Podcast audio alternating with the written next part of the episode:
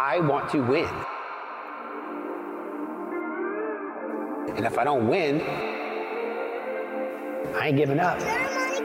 Started his business from nothing, that was 2018. Came top salesman in the country multiple times, had a dream.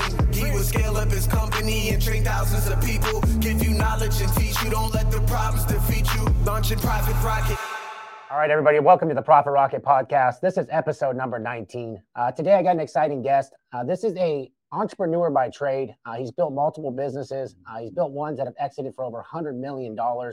And now he's an operating partner and uh, founder of a company called CUES, uh, which helps you and your business stay connected. And we'll talk a little bit more about that. But the reason I have Nick on here today is because not only has he built a big business, but he started from nothing, built that big business, and exited a massive amount of money.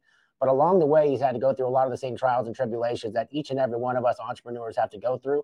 So we're going to go through, ask some questions, have a real nice fireside chat with uh, with Nick here, and just talk about things he can do um, as you scale these businesses to make sure that you, your processes stay in place and make sure you continue to grow and you're growing at a pace that's actually going to not only make you money but make sure the employees are staying happy too. So Nick, man, welcome to the podcast. So happy to be here. I appreciate you uh, making this happen. Awesome. So um, obviously, uh, we'll do a little bit of background of you, man. I mean, obviously, you're very impressive. You got some, you know, got some cool friends. You got some cool businesses that you run. Uh, you want to talk a little bit about, you know, what got you, what made you become an entrepreneur, and kind of what was the first business you got you got yourself into? Yeah, so I mean, good or bad, I'm I'm, I'm not sure day to day, but I I was one of those people that um, I think even in high school, I knew that I was not wired to go work my way up the corporate ladder. Um, I was never great at, um, you know, didn't didn't love school necessarily. I, you know, the moment that something became not real and more of a, on a project basis, really lost my interest. So I think, you know, throughout high school and and college, and I was fortunate enough to play uh, professional baseball for a few years. Um, I guess I was good enough to get drafted and play, you know, in the Indians farm system, but but bad enough that I always knew that was going to come to an end. And so, like a long bus ride, and I would be thinking constantly about what am I going to do next. Um, and like I said, I knew I wasn't a job guy, I wasn't a career guy. So I was sort of constantly keeping tabs on different types of small businesses, um, things that were service focused and um, people focused, and just something that had, you know, a, a, a moderate barrier to entry that I could get into and um, and then just trial by fire. Just just get into something, try to get better at it, and then and then learn as we go. And um, the very first business that I was heavily involved in um, was really a kind of logistics e-com business, um, primarily screen printed goods and and fulfilling e-commerce orders. Um, that and and you know that business, everything that I've sort of carried with me and and do today there's there's fundamentals that I learned there. So yeah, I mean, and, and a lot of people like you circle back around like the the low barrier of entry is important, right? So you know, most of the guys that listen to this, including myself and probably you, we didn't start with a bunch of money, right? right? And a lot of people have a preconceived notion that you have to start with a bunch of money to build a great business, and and that's you know that's proven to be false over and over again. You know, I've had a couple people on the podcast recently that started their business with a thousand dollars, two thousand dollars. I started mine with ten grand it's one of those things is that you have to just jump in. And I think, uh, you know, a lot of guys I talk to them, they start their business and, and they want everything to be perfect before they get going, right? They want to have everything in place and then they start building a business where I'm like, hey, let's build the business and we'll figure all the rest of this shit out first. Like, let's start doing this and bringing money in. Is that kind of what happened with you, or how did you find yourself in that business? And I don't know what the barrier to entry is on that. I mean, I'd imagine you have to pay for screen printing machines, stuff like that. Right. Uh, you want to talk a little bit about that? Yeah, no, I got. I mean, I I had no choice but to, like you said, there there was no trust fund, there was no there was no nest egg that I could go pull from. So when I talk about low barrier to entry, I needed something that you know I could either you know finance or um, fortunately for me, there was a local company that was a uh, they had a lot of apparel licenses and they were going bankrupt. They were shutting that down, really fire selling the equipment. So I was able to pick up, you know, some equipment for really cheap. This is a totally different time and era. Um, and you know, that was that was a tough business, especially we were located in Dallas at the time, and um, not that was not a big business here. Uh, so long story short, I got I got all of the equipment and about four employees for pennies on the dollar. And I think where you know, obviously along the way, like you said, I mean, I I grew that business. By the time we sold it, we had about fifteen hundred full time employees. Um, got the business over a couple hundred million dollars in combined revenue.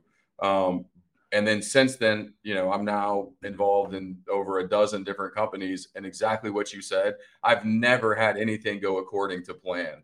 And so I think, you know, the key there is that you have to understand that mistakes are going to happen, problems are going to come about, um, things that you drew up and were part of your business model and part of your strategy, they're gonna they're gonna go sideways. And so, you know, your ability to have that, you know, the fortitude to work through it, not to give up, remind yourself that when times get tough, that's not a sign that it's not meant to be. That's a sign that someone else quit and for you to keep going. And so I think, you know, fortunately for me at that time, you know, I was I was not married, I didn't have kids. And so the, you know, the mistakes are only so costly. Um, and uh, you know, if we made a big mistake, then I didn't get paid that week. Everyone else still got paid. I didn't get paid. And there were, you know, literally hundreds of those weeks in the first couple of years. Um, and so, you know, finally for us in that particular business, I was looking for ways of, you know, traditionally the business had been done one way and it was very reactive. People would sit, they would wait on the phone to ring, um, you'd wait on orders to come in.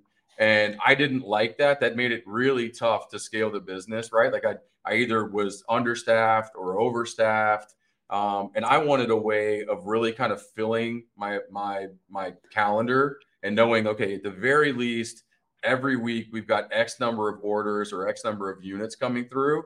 So we really kind of flipped the business upside down. And we were one of the, in 2007, we were one of the first people that really kind of started to treat the business much more as like a direct to consumer business and took a, took a, took a, a website, an e-commerce store, a, a printed catalog, almost like eBay. And we would go take that to people um, and then let them order from those. And then we would just sort of schedule out when different people across the country were getting those. Um, and the moment that we really started to understand the the the you know the logistics uh, and the details of our operation, we were able to then go back on offense and really start to you know add bodies and and sales, build up a huge call center, um, and do all those things. So you know, I, I it's not always true, but but growth does cure a lot of problems. And so you know, uh, at the very least, when you're in, a, in an organization that's going through hyper growth, you're going to expedite the learnings. So you're going to figure out what works and what doesn't work faster, and then be able to go, you know, you know, apply those learnings quicker. Yeah, and, and I would agree. Obviously, I've been in hyper growth mode for feel like it's been way too long now. We're we're here in year four, and we're like, okay, now it's like we we've grown, we've done through. I feel like we've been through every damn thing you can you can go through.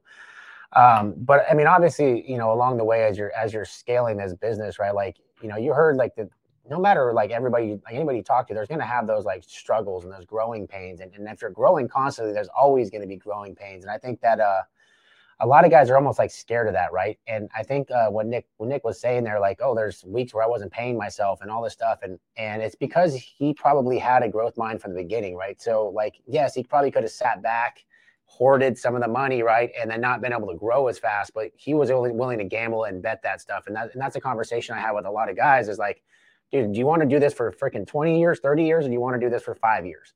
And if you want to do it for five years, it's going to take a lot of sacrifice, and it sounds like it's kind of what you did but the other thing that I heard there, right, and it's similar to our business, right? Like we can either be reactionary, right? Wait till calls come in. But guess what? March and April and, and May hit us in the mouth and the calls aren't coming in. And this is the same thing that I talk about with how I keep my business kind of even kill throughout the year is that I'm going out getting the customers. That's what the call center that we have, the Rocket Bookings, is about. Is like, I fill your entire board. So at least we have strategically, we know how many calls we're going to have and the same thing he said, really start working through logistics, right? Like, hey, how do we make the most money on these calls? How can we get these guys logistically to run more calls in a day to be able to generate the revenue you need? So when you guys look at business and everybody's like, oh, that's not our type of business, dude, business is business. It's all about operations and processes and how do we really fine tune them. So it kind of sounds like that's what you did, but how the hell did you deal with 1,500 employees? Like that is that's you know obviously I, I, we were talking before this i'm like did i get to the 100 employee, employee thing? And i just like my mind kind of gets like imploded. So you want to talk a little bit about that as you know going from four people to 1500 how long did that take? Uh about seven seven year eight years seven or eight years. So i mean it was the business was more than doubling every single year. Um, and you know i'm sure you know there's a lot of statistics now in the last like four or five years that you know, uh, they they really weren't even things that people measured necessarily back then. Um, our our revenue to you know to head count, you know, probably wasn't the greatest. Although you know we had we had really strong EBITDA. Um, you know, when I the, the I did everything that that uh, I think a, a, business school would tell you not to do. Right, like uh, my first beyond the first four guys, the next twenty hires were all friends and family so, you know, I tell people, people are always like, oh man, it's it's really risky to do business with friends and, and family. And I'm like, you know what, the way we work and the way, you know, how, how important this is to guys like us and the and the amount of time that we spend doing this, I feel like, you know, um, you're gonna end up becoming friends with people regardless, you know, and yeah. and and ultimately I care about almost all of the relationships in my life. And so, um, I, you know, I don't want to treat anyone or anything like they're disposable. So either I, you know, I don't have a different approach to hiring a friend or a family member than I do a stranger. Um, ultimately, it, you should have the same level of respect for everybody. But I think that you know that that that did help. I mean, eh, like I said, people would tell you not to do those things. For me, that really helped because as the first 20, 25 people got in there, we all had history and they really did understand that um, you know if i'm if i'm coming at them and i'm like that's not that's not the standard. We've got to get better. Here's something we can do and improve on. They knew that wasn't coming from a place of you know anger or animosity or anything weird. It was strictly just like hey we've got to get better at that. So i think there was a you know there was already a, a culture being established. And then um, i was super active. So I, really, this is a true story. Um, you know, anyone that that worked with me or for me would would vouch for this. Um, 1,400 people. I think one of the really unique things about it were we were all in really one 90% of the people were in one building, and then we had another office right down the street. But I mean, this is back when there was no work from home, and the type of job that it was, everyone was on site. So, I mean, I think we probably had, you know, a quarter of a million square feet, you know, 200, 300,000 square feet of office and warehouse space. And we would all see each other. And, you know, obviously with, with a business that big, there are lots and lots of offices. I did not use an office. For, so from day one until my last day there, I never, I think I was one of the only executives or managers in the entire business that I did not have an office. And so I think, um, in a in a really healthy way it kept everyone on their toes because they knew like i was just 10 12 hours a day i was on foot doing walk and talks touring our warehouse touring our call centers you know um, and so people would they would see me all the time and that really helped me stay up to speed on you know what was going on both professionally and personally. Um, i had done most of the jobs there so you know, I had, you know, I I'd printed shirts and I received orders and I had done inventory and I'd help people, you know, uh, you know, box up and ship orders and I mean, you name it, and I had done it. So I think there was a there was a respect there that you know I wasn't, you know, I definitely did not consider myself too good to do any of it um, and like getting dirty. But you know, I you know part of what's led me to the deal that I'm doing now is just that you know, I I was very humbled, and by the time we were leaving, candidly, I realized I was not the right guy to keep running the business. So I think I was the perfect person to come up with the idea and the concept, and then and then scale it. Um, but I was ready to move on and go start helping other business owners go and grow and do the things they want to do. And then and then uh, running a business that had that many people uh, it was evident to me that there were other people that were going to be much better at that job, maintaining it and then taking it from there. Um, I do think they needed they needed a change. I was, you know, like I said, I was the right person to get it to that point. But um, you know, so many of the tactics that I used when it was small, you know, just fist bumping everybody every day, um, you know, just really trying to create this this environment of winning um, and everybody taking pride in what we did um, that, that was you know, I was really just I was going to have to start relying a lot on systems, technology, processes, um, a lot more formally than what we were doing in the beginning. Yeah, and I think that's something we talked about, obviously, as you scale, right? And and I've been through it. Like I keep saying, I get to the hundred person employee, point, and it's like, dude, you start getting a lot of employees, and and you know, when I started this business five, you know, four and a half years ago, like I started as just me and my friends and my family, like that's who was working here and then you start scaling into something different and it, it, takes a different level of leadership from each level from zero to five million from five million to 10 from 10 to you know 20 and then 20 million plus. Like you have to really start putting a lot more checks and balances in place and then you have to change right? Like you can't be the same guy you were day one. It just it doesn't happen. Like you have to change. You have to obviously the way you communicate to people uh, your level of professionalism and especially if you're trying to go from you know where you exited at to grow it even bigger man. It's just like a level of you know nonstop stuff especially for people probably like like me and you like i got all these other things i want to do and you have to be so hyper focused when you get to that scale like you can't have any other outside distractions i feel like. Is that kind of what you're running into? You're you had other things going on or or you're just like you knew that i just don't want to do that and do that anymore yeah you know i mean this is this is really really candid but i you know i started feeling like there was more bad running a business that big. Um, I started feeling like there were more bad things that could happen on any given day than good things.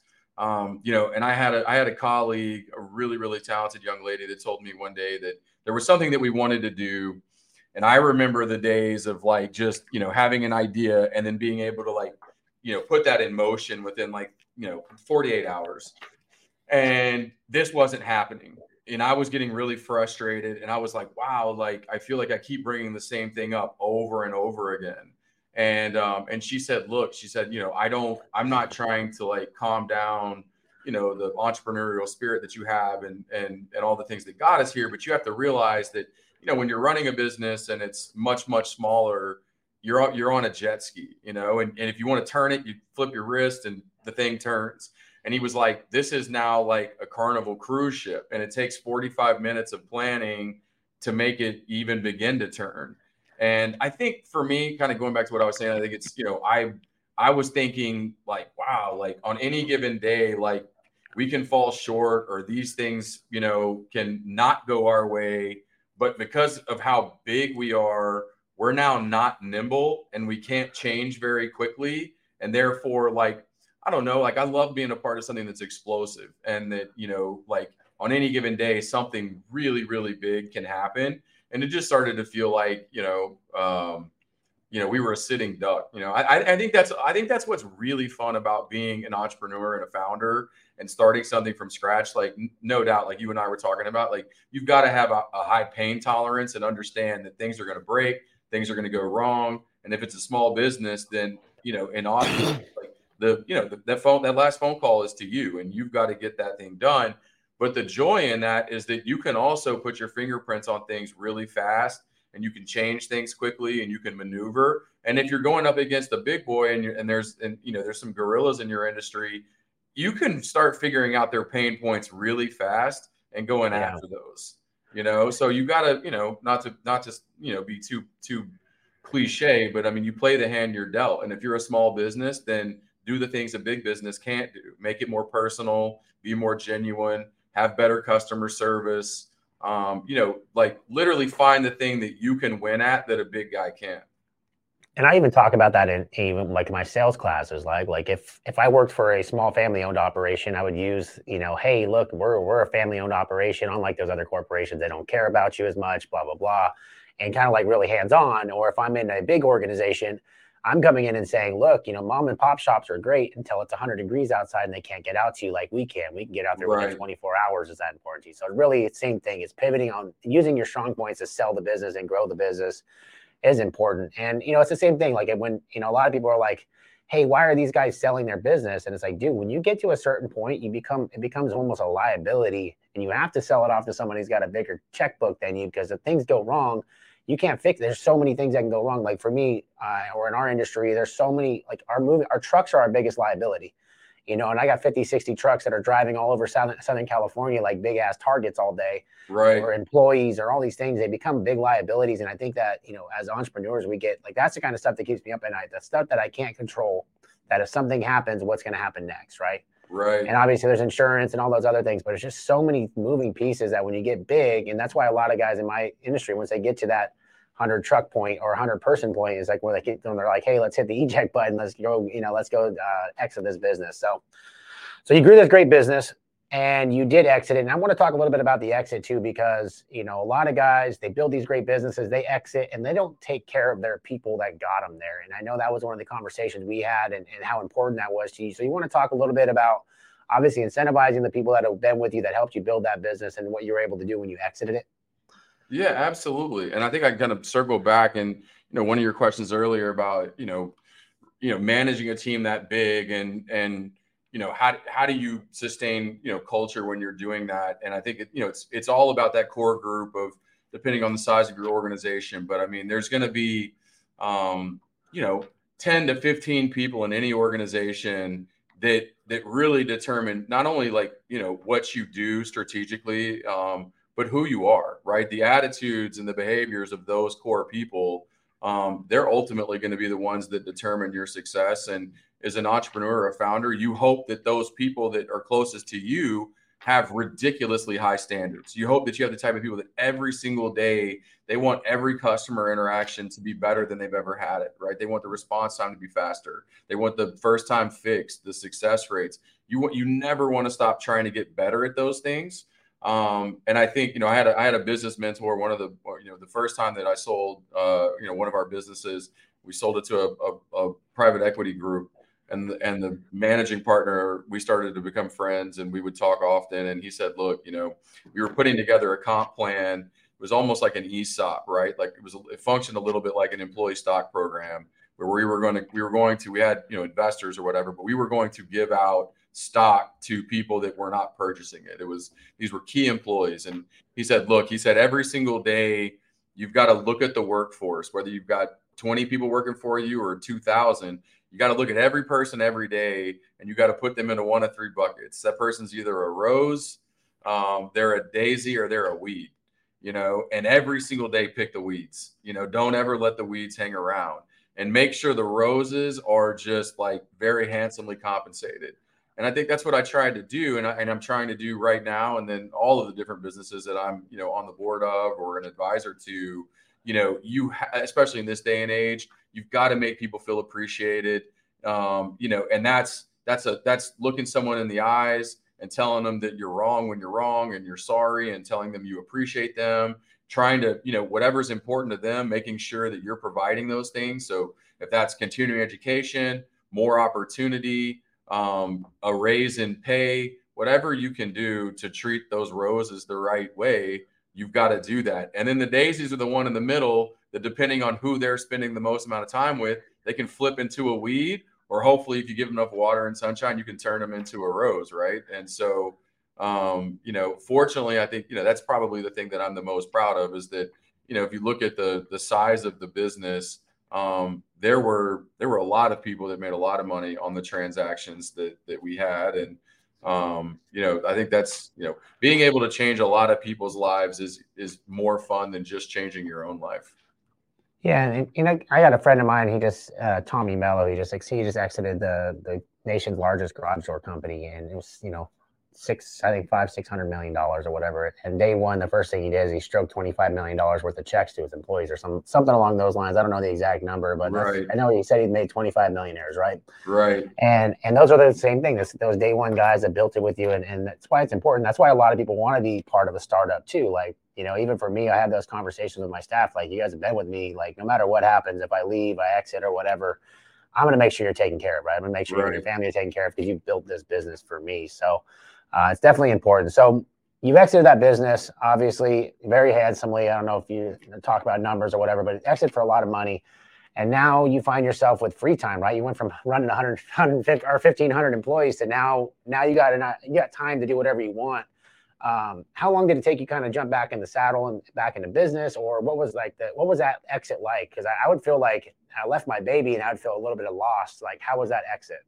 Yeah, I mean, I, I you know, this is a really raw thing I'm going to say, and is probably not going to be very popular with investment bankers and, and private equity groups. But I I now say all the time that it it takes two exits to really actually maximize the all of the the the, the economic aspects of selling something because you first you've got to build a business that's that's healthy enough and attractive enough that people want to buy it right? Um, and and more than likely if you grew up like us and you weren't surrounded by those things you had to just lock in and get laser focused on building a really really good business. And that and that takes every minute every minute you have you wake up and go to bed obsessed over you know running a great business which means you don't know all of the nuances and details and gotchas that happen in deal flow and, de- and deal structure right? And so i know the first time that i went to do a private equity deal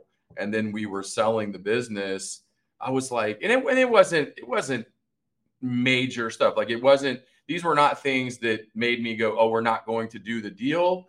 But when you're talking about, you know, multiple nine figures and oh, here's 10 million that's going into this certain bucket that you didn't really know existed, or you know, this money goes into this tranche and gets paid back first, and then this money comes out second. And you know, just candidly, it could have been my own ignorance, but I didn't understand the waterfall of how money comes out, right? Like, you know, class A is coming out at this point, then class B comes out at this point, and then sometimes in certain cases, there's a mez lender and their money comes out before anybody else's. And so, you know, you're you're just a, a, a young person and you you know you're celebrating this you know success. And then you look up and you're like oh man the numbers are a little different than than what i thought. And um, i just you know kind of like around all of our colleagues we were like okay like lesson here is you've got to be good at something twice. You got to you got to get good at something go through this process learn this process learn all the different ways that someone can catch you in the fine print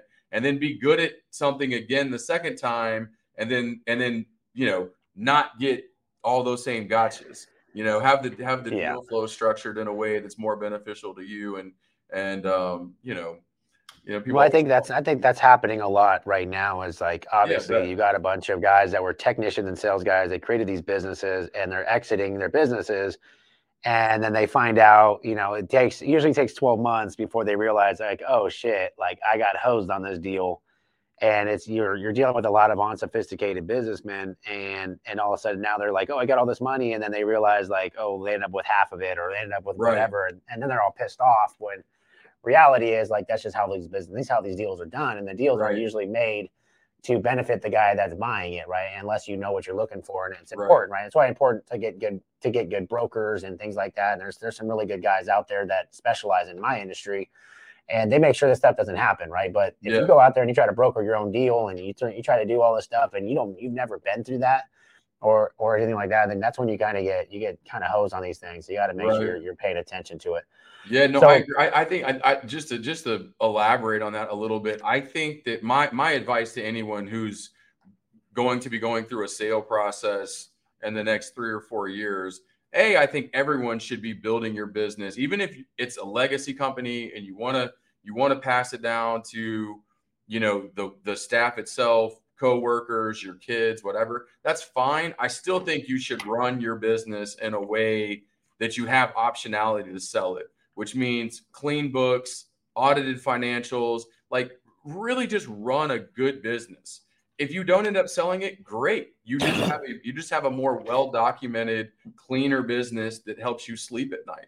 But I think everyone should take an approach when you're when you're building a business, just do it the right way. Do everything the right way. Run your books like you're going to run an exit, right? Um, so I think that. But then going back to your point, you got to really pay attention to who you're selling to. Um, because I think that, you know, having the right broker, investment banker, um, and, and you explain to these guys, listen, I don't want to get caught up in a deal where, you know, it's, I got to roll over half the money. I mean, if you're in most cases, you're going to have to do some version of a rollover. And I think people underestimate if you're going to have to do a rollover and roll over part of the equity and earn that out over a year or two years, you better really understand the group you're getting in bed with um, and make sure that they're running a good business and they're people that you trust and they're going to go grow their business because that last piece of the earnout is going to be based on you know their performance and so i think you know people should always be looking to grow Um, they should be building a business that's healthy, uh, that's attractive, and that um, you know there's no there's nothing in the way of a sale if you wanted to do it. But be really careful with who you sell the business to. Just make sure they're good people. They've done this before. The people they did it with vouch for them. Um, because, like you said, I mean, it's you know if you don't understand the mechanics and you underestimate the group that you're that you're doing deals with, um, they're not all the same. And they're not all nice, man. Like if you think they're your best friend, these these guys are they are they're professionals at making as much money as possible for themselves. So you have right. to make sure you have the right, you know, right uh, you know, right counsel on your side as well. Because realistically, man, they, they don't make they don't grow, we don't get rich by by making amazing deals for the people you're you're you're sell or you're buying from, right? You make deals, and the deals, the money's made on the deal on the when you first sign it. And if you guys are they're giving out bad deals on their end, they're not going to last very long, and vice versa. If you give out, right. you know, if you're taking bad deals on your end, you're going to be the one left holding the bag and, and kind of get messed up on it. So exactly.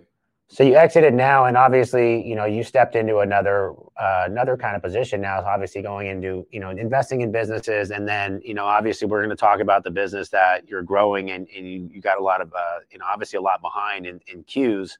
Um, you want to kind of talk about like obviously you know what you you kind of look for in investing in because obviously you said you invest about 12 13 different pe- businesses now. Yep. um, what are what are you investing in? Like what what industries are you looking at right now that are like standing out to you? Or right kind yeah. of so i mean really i think um, we've been really consistent from day one. So i i was formally done with that business in i think 2017 um, and I knew immediately, I had already started to invest along the way on with just different people would bring a deal to me, right? Hey, I got a buddy, he's got a great business. It's a service oriented business. He's looking to modernize that and scale it up. And so I, I, you know, three areas that I started investing in in 2017, and they're the same three things that I invest in now. Um, and that's uh, service oriented businesses, um, consumer product, and then uh, work tech, so work technology, software applications. Um, and those are really the only three spaces I put money, you know, five, six years ago. And that's really the main point of emphasis now. Um, you know, there's there a handful of healthcare deals and things like that that have kind of slid through that I've done just based on operators. Um, but yeah, I spent I spent really up until you know early last year, maybe the end of uh, 2021, just on boards, investing in deals, looking at decks, helping operators grow. And the, the premise was I wanted to go in, you know, a lot of private equity groups won't step into deals um, unless they're $5 million in EBITDA or bigger.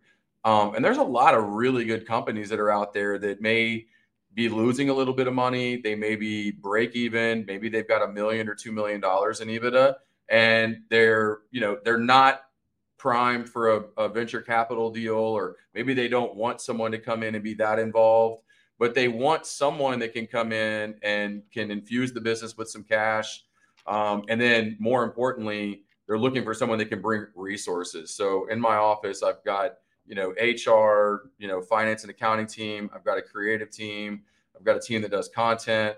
Um, and we can then sort of step in and along with money just expedite you taking your business to where you want to go.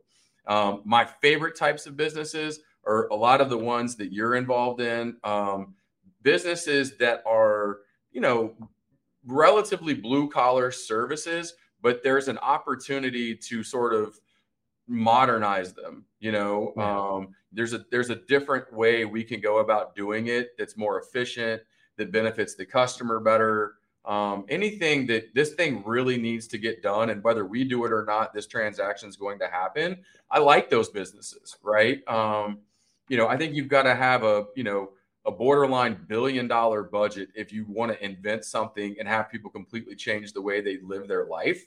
Um, but you know for a commodity based need based business all you've got to do is have a really strong work ethic discipline an understanding of how to read a p&l um, and then you can just go out every day and and you'll get some wins.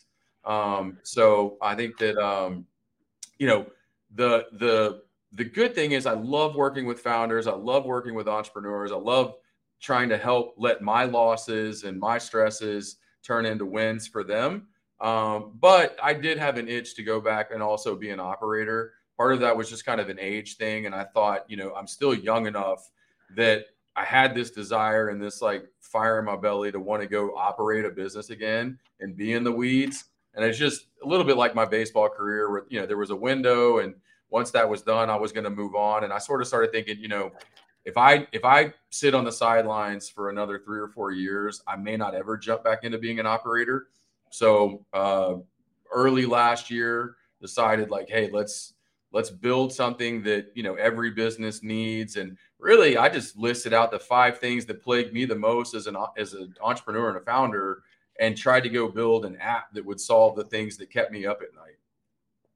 Yeah, and that and that kind of circles around to obviously where you are now, man. Like, uh, you know, I think the first time that I saw CUES um, was with you know your partner Judge, and and you know Judge is someone that I've looked up to, and and obviously early on in business, I started. I had an entrepreneurial seizure. I didn't know shit about business. I didn't know anything about numbers. I knew how to sell shit, and that's what kind of got me in some trouble the first year. Obviously, you know, to sell all those stuff you want in the world, but if you don't know how to run a business and operate, you end up with nothing, right? So I remember the first time I went to one of Judge's meetings, and I kind of got to go through a little bit of you know business coaching and, and, stuff like that for the first time. Really opened my eyes, and and obviously liking Judge, and Judge started talking about this product, and I'm like, man, that would be great for home service companies, right? Like that was the first thing that came to my mind. I'm like, man, this is something that's great, and then obviously it was something we started using in our in our business at Absolute Airflow uh, so you want to talk a little bit about what CUES does and and how it can kind of impact the business and, and what the thought process was behind it and and why you're so passionate about CUES. Yeah, absolutely. My I, um, just to show you what a business nerd I am. My email signature for years used to say you can't manage what you don't measure, and I started feeling like, um, you know, if I looked around my organizations and I was like, you know, trying to separate, like we talked about earlier, the the roses and the weeds. I felt like the roses managed the business through metrics, through numbers, um, and less emotion. Right. I found that a lot of people were managing, you know, through emotion, and so I, I always loved the saying, "You can't manage what you don't measure." Um, and early on, I told Judge, I said, "Look, you know, businesses are more fragmented." Um, you know, we're living through this really transitional time where there's there's there's big advancements in technology but there's also like all of these other headwinds that are happening. And I, and I, and I came to Judge and I said, you know, hey, listen, I said, I really feel like there's an opportunity um, to take. Uh, I think the first conversation was to to take you know what we what we all used to do on a whiteboard and like we how we would track sales and we'd have these we'd have these contests. I was like, we need to make all of that like mobile friendly. And I had just read this article that said that there's 89 million deskless workers in the United States, meaning that there's almost 100 million people in the country that have a professional job, that have a trade, that are that are really smart and and do a good job, but don't have access to CRM. They're not living in your database. I mean, they're they're in a car going to a job site, and you know, at best they're getting a text or they're responding to an email, but they don't get a lot of feedback, right? They'll, you know, maybe they'll get an end of month report that just kind of shows them how they how they, you know, performed versus a goal or versus a budget. But I was like, look, there's so so much great technology out there and so and so much great UI. Why can't we take the interface of a Peloton and all of the ways to celebrate successes and send someone a high five and create this sense of community and all of this performance transparency? Why can't we take you know what's really happening in the exercise industry and put that on someone's phone for those 90 million deskless workers and provide them that same sense of community recognition competition all under one app. Um, and and i'll tell you man it's it's been just a constant evolution since then. I think early on we were really really really focused around building dynamic leaderboards contests incentive programs and that's still very much you know a core of what we do. But you know every week through you know feedback guys like yourself we're learning and adding new features literally by the day based on requests that we get from from really smart you know colleagues and business owners that are saying hey listen we love it. Can we do this this and this? And then we're shopping that out to our other clients and like hey we would love that as well. And so I think now, uh, you know, build, building off of the leaderboards and the contests and and you know empowering the 90 million people that are out there with their with their cell phones we've now turned it into you know I, what i like to refer to um, you know for guys like for yourself and and for me uh, is a centralized communication platform. And uh, what we've realized is you know I, I, you know i've got one of the businesses i own is i own a, a sneaker brand called center we've got seven stores now you know spread out across uh, kind of the southwest um, tons of super cool uh, employees that that run those stores. It's really tough to communicate, right? And we've got no less than 75 different variations of group text with former employees that maybe we forgot to take one off of a group chat or you know occasionally we'll upload something into monday or slack or something like that but there was this like we, we were already using CUES we were already running monthly contests and leaderboards and all of our incentive programs we were already doing all that through there and then we just decided to go back and add all of the other things that we were doing on different platforms.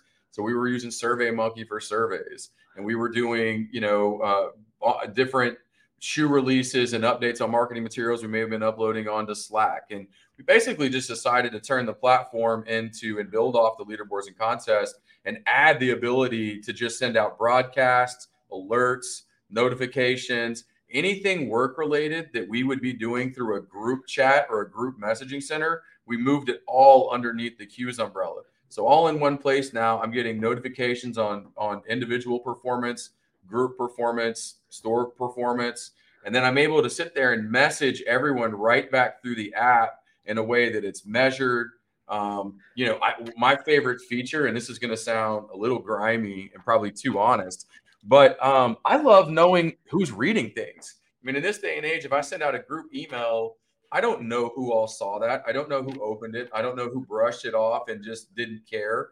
And one of the features that I love about the app is that we can send a I can send a message out to everyone today that you know we're going to start work an hour late due to inclement weather and you know one of the stores can't open. Everyone can see that message and but the but the employees and the staff they can't turn off the read or unread. So I can see instantly who read the message and who didn't read the message. So there's I, we're, we're we're creating this like instant, you know, dramatic accountability. Um, and then I'm and most importantly, I'm able to circle back through that same platform and and reward people. So today I've already seen it. I've already got a text update that one of our employees had the best day they've ever had. In 10 seconds, I'm going to go on my phone. I'm going to click congratulations. We're super lucky to have you you know, go build off that day and and have a good night. And you know, here's a hundred dollar, you know, you know, Visa bonus or a gift card or you know, uh, whatever. Well, you guys, you guys don't even know how powerful that is, especially like obviously for home service. I, I remember being a technician or a sales guy in the field, and I remember just getting one text from the owner one time. I sold something. He's like, "Hey, man, good job," but I he never texted anybody else, and I remember the feeling that I had about it. And he had saw that I sold a big job, and he was, you know, he was congratulating me, but now imagine you have that for every employee, you know, every birthday they have, every celebration, anniversary, all that stuff, you know. Imagine the power as you scale, right? To be able to know that stuff about your employees and how it's going to make them feel. And that's kind of sounds like what he what he's talking about here is that like, dude, like you have full control over that stuff. And and just those little things will be make the difference between that employee staying or going, or that employee working a little bit harder or not working a little bit harder. And I know for you know in my business, obviously having CUES was was massive, right? And I think the big thing is, you know, with with ServiceTitan, if you guys are on ServiceTitan and the integration, all this stuff is done in real time, and you're able to track leaderboards and know if it's a, a record day or whatever it is for these guys. And I think I think it's almost priceless having that information at your fingertips, especially for the cost CUES. I mean, it's kind of a no brainer, in my opinion. No, I, I agree. I think you know, going back to where we started the conversation about you know exits and growing your business i think the thing that was stressing me out the most about the business that i sold was the feeling that i was failing as a business owner you know my expectation was that you know i need to be a leader um, i need to i need to, to help my team feel like they're a part of something special um, most importantly that that we care about them and that um, you know we spend so like such a disproportionate amount of our life we spend working and thinking about work and getting the skills to go do these jobs. And the bigger my business got, the harder it was for me to be everywhere at once. So it's like this really weird thing that the business was getting bigger and I was doing really well and I'd feel terrible going on a vacation, you know, and I'd I'd be like, man, that whole week I was on vacation, I missed all these things. Like someone had their best day ever. Someone had a work anniversary with someone's 10 year work anniversary, and I wasn't even there to say congratulations. And I think it was just like this fear of like missing important things. Um, and I could get to all of it. When we had five people, 10 people, I never missed anything.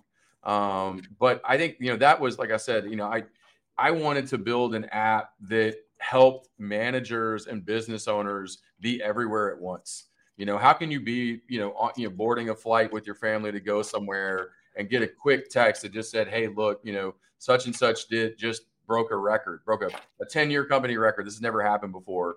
That's not something you want to miss. And so just having that peace of mind that like, you know, I'm I'm I'm not there, but I'm still connected enough to be able to reply to this and be on top of this. And and then, like I said, I think the I think the key to anybody having a big exit in a business is you've got to have alignment with your with your company. You got to have alignment with your management team. And and when I send out a, a you know an alert today that says, "Hey, listen, guys, let's make sure that we're we're, we're starting a new month, fantastic, and we're going to do this, this, and this." Everyone in the company sees that message came from me. I've got a really close friend of mine that uses our software, and he started a thing called Monday Motivation. And so there's a there's a broadcast button, and he goes on every Monday morning and he writes or he finds somewhere online, he finds an inspirational quote that connects back to their business. He goes on to the broadcast button. He he, he inputs that message. He sends it out. The whole company got it. So the first thing Monday morning, everybody's coming into work. The first thing they got was their Monday motivating message. He can see who all read it, who opened it, who didn't, how quickly they opened it. And then, you know, the week started on a good note, and he knows that universally everyone got something from him at the exact same time. So I think whether you're using it as a communication tool to make sure your company's aligned or you're using it as a way to recognize employees, it's just going to take a lot of the things that you already do one off or you know manually and it's just it's it's creating a system to make sure it sustains well. Awesome. Um if they want more information on CUES how are they able to you know get a hold of you guys or get a demo or and get an idea how it works yeah, absolutely. So I mean, we we have you know we've got our website, we've got an Instagram page. These guys were kind enough to put up you know a, a, a banner here behind me.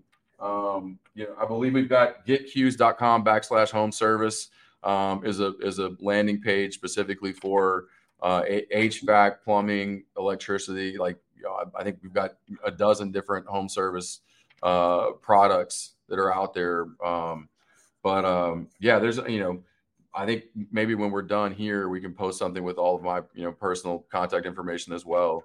Um, but yeah, just follow us on Instagram, shoot us a message through the website, contact me.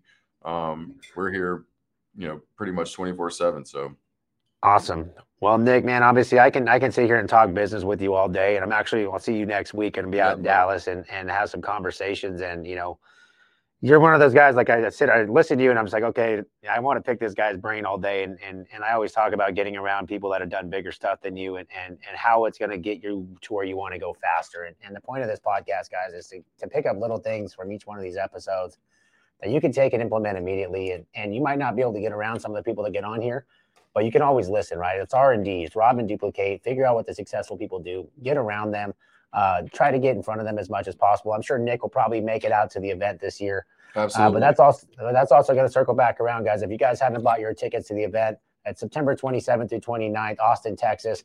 As you guys know, Profit Rocket throws the biggest, best events of the year every single year. Uh, this year, we have some amazing speakers and people that have grown some great businesses in the last couple years from zero to 15 million, some up to 50 million dollar businesses in a short period of time. So there's gonna be something to come learn from. So if you guys haven't got your tickets, go to events.com or events.callprofitrocket.com. Make sure to sign up.